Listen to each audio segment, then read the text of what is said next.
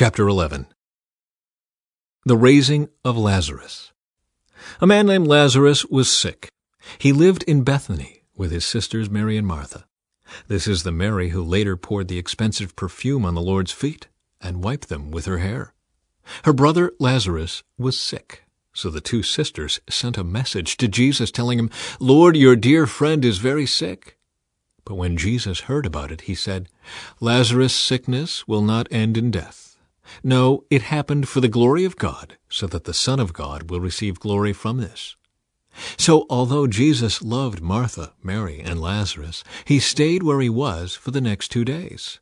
Finally, he said to his disciples, Let's go back to Judea. But his disciples objected.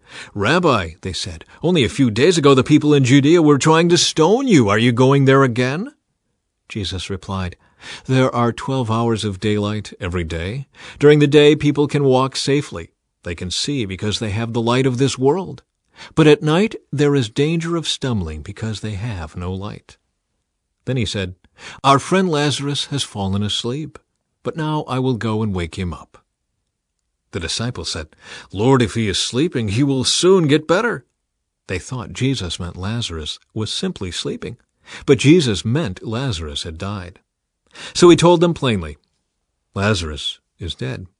And for your sakes, I'm glad I wasn't there, for now you will really believe. Come, let's go see him. Thomas, nicknamed the twin, said to his fellow disciples, Let's go too and die with Jesus. When Jesus arrived at Bethany, he was told that Lazarus had already been in his grave for four days. Bethany was only a few miles down the road from Jerusalem, and many of the people had come to console Martha and Mary in their loss. When Martha got word that Jesus was coming, she went to meet him, but Mary stayed in the house. Martha said to Jesus, Lord, if only you had been here, my brother would not have died. But even now I know that God will give you whatever you ask. Jesus told her, Your brother will rise again. Yes, Martha said. He will rise when everyone else rises at the last day? Jesus told her, I am the resurrection and the life. Anyone who believes in me will live even after dying. Everyone who lives in me and believes in me will never, ever die. Do you believe this, Martha? Yes, Lord, she told him. I have always believed you are the Messiah, the Son of God, the one who has come into the world from God. Then she returned to Mary. She called Mary aside from the mourners and told her, The teacher is here and wants to see you. So Mary immediately went to him. Jesus had stayed outside the village at the place where Martha met him. When the people who were at the house consoling Mary saw her leave so hastily, they assumed she was going to Lazarus' grave to weep. So they followed her there. When Mary arrived and saw Jesus, she fell at his feet and said, Lord, if only you had been here. My brother would not have died. When Jesus saw her weeping and saw the other people wailing with her, a deep anger welled up within him, and he was deeply troubled. Where have you put him? he asked them. They told him, Lord, come and see. Then Jesus wept. The people who were standing nearby said, See how much he loved him. But some said, This man healed a blind man. Couldn't he have kept Lazarus from dying? Jesus was still angry as he arrived at the tomb, a cave with a stone rolled across its entrance. Roll the stone aside, Jesus told them. But Martha, the dead man's sister, protested. Lord, he has been dead for four days. The smell will be terrible.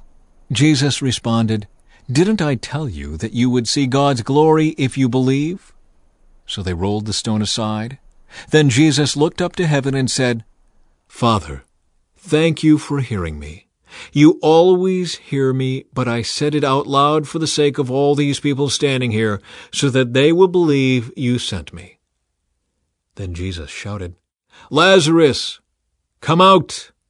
And the dead man came out, his hands and feet bound in grave clothes, his face wrapped in a headcloth.